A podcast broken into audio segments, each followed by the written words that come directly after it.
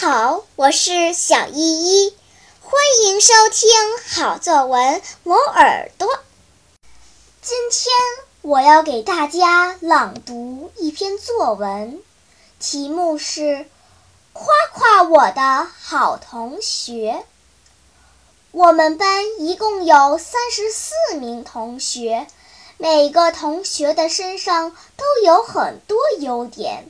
但是我最想夸的是坐在我前面的乐乐。乐乐的个子不高，苹果一般的小脸上闪着一双明亮的眼睛。他学习非常认真。有一次，老师出了一道题，全班没有一个同学能想出答案。下课了，别人都去玩了，他还在认真思考。我走过去说：“我们去跳绳吧。”他反问我：“你会做了吗？”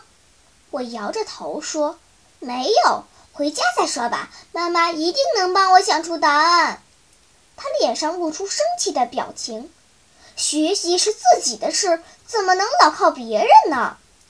我羞红了脸，放下手中的跳绳，翻开书本，和他一起讨论起来。整整一个上午，我们都在思考这道题。快放学的时候，我们终于想出了正确答案。老师一边点头，一边夸我俩是认真学习的好孩子。我心中暗想：这都是乐乐的功劳啊！我觉得身边有这样一位互相帮助、互相促进的好同学，是一件多么开心的事啊！好啦，今天我推荐的作文你喜欢吗？如果喜欢，就请关注小依依讲故事吧。